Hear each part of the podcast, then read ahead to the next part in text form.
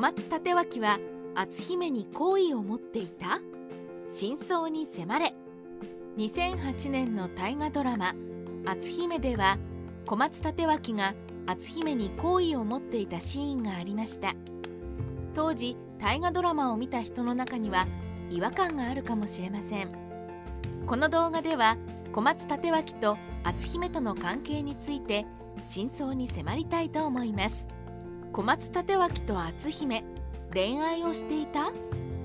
大河ドラマ「篤姫」では小松立脇と篤姫の間に何かしら好意があったかのようなシーンが見られましたが実際に関係はあったのでしょうか？小松立脇と篤姫との間には関係を示す資料はありません。小松立脇は当時肝付家の三男で篤姫とは身分差があり交流すること自体ありませんでした。大河ドラマ「篤姫」の原作である宮尾富子氏の小説においても小松立脇と篤姫との関係については何も触れられていません。結論を言えば小松立脇と篤姫の関係は大河ドラマのオリジナルと言えます。女性ファンを獲得するために作ったオリジナルのシーンであると言えると思います。西郷隆盛と篤姫恋愛をしていた？では2018年の大河ドラマ「セゴドン」では西郷隆盛と篤姫の関係が気になります。西郷隆盛は下級武士でしたが島津成明に取り立てられます。後に鬼若方役として薩摩藩江戸屋敷に勤めました。セゴドンによれば西郷と篤姫との接点は江戸屋敷にありました。西郷が江戸屋敷で勤めていた時に安政の大地震が起こりました。西郷は篤姫の安否を確認のため駆けつけました。そこから親交を深め恋愛につながるようなシーンがありましたが2人には身分差があり恋愛自体はなかったと考えられます。創作とエピソード？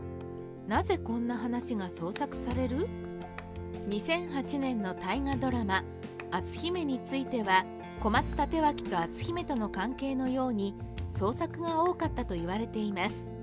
原作は宮尾富子氏の小説ですが宮尾氏の小説にもありませんでした。なぜ大河ドラマ「篤姫」では創作が多かったのでしょうか。考えられる原因として女性に関する記録など資料がほとんど残されていないことが挙げられます。具体的には大河ドラマが取り上げる歴史は主に戦国時代や江戸時代で男性中心の記録が残されています。一方で女性についてはほとんど記録が残されておらず大河ドラマで女性を題材にしたドラマを放送するには創作に頼らざるを得ないと言われています。江戸時代の不倫に処罰はあったの？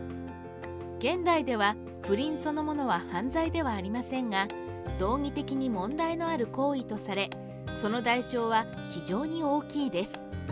家庭や友人関係を崩壊させるだけでなく相手方に経済的精神的に深刻な損害を与えます。現代と異なり江戸時代において不倫すると処罰されました。江戸時代の不倫に対する処罰については江戸時代の犯罪はどう裁かれた？今では罪にならないことも罪になる？を元に紹介します。江戸時代において不倫は貫通または不義密通と呼ばれていました。不倫は現代と異なり犯罪行為です。貫通不倫の場合男女ともに死罪になりました。主人の妻と貫通した場合は獄門で既婚者の女を強姦した場合は死罪などかなり厳しい刑罰でした。幕末ライターオフィス樋口の独り言。今回は大河ドラマ「篤姫」で小松立脇が篤姫に好意を持っていたことについて真実かどうか真相に迫りました。